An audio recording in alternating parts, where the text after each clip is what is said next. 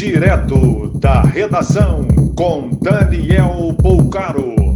Olá, boa noite. Essas são as principais notícias da noite desta terça-feira, 30 de março de 2021. De maneira inédita, os comandantes do Exército, Marinha e Aeronáutica foram dispensados ao mesmo tempo após mudança ministerial de Bolsonaro. De acordo com o vice-presidente Hamilton Mourão, abre aspas, não há risco de ruptura democrática, fecha aspas. O assunto ganha mais destaque no noticiário de hoje do que a própria pandemia.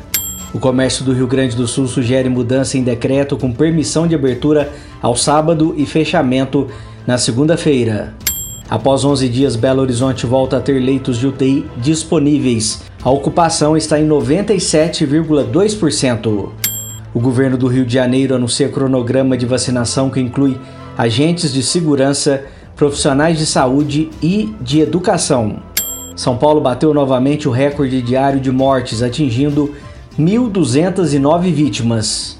O lockdown entra na terceira semana em Fortaleza, no Ceará, após duas prorrogações, com um feriado em cada uma delas. Sindicato de professores no Amazonas realiza protesto e ameaçam paralisação se não forem imunizados. Em fevereiro, de acordo com o CAGED, o Brasil gerou 400 mil vagas de trabalho. Um casal foi morto na noite desta segunda-feira dentro de uma ambulância do SAMU em Salvador. Um grupo armado interceptou o veículo e realizou diversos disparos. Mais informações no site da redação.com.br.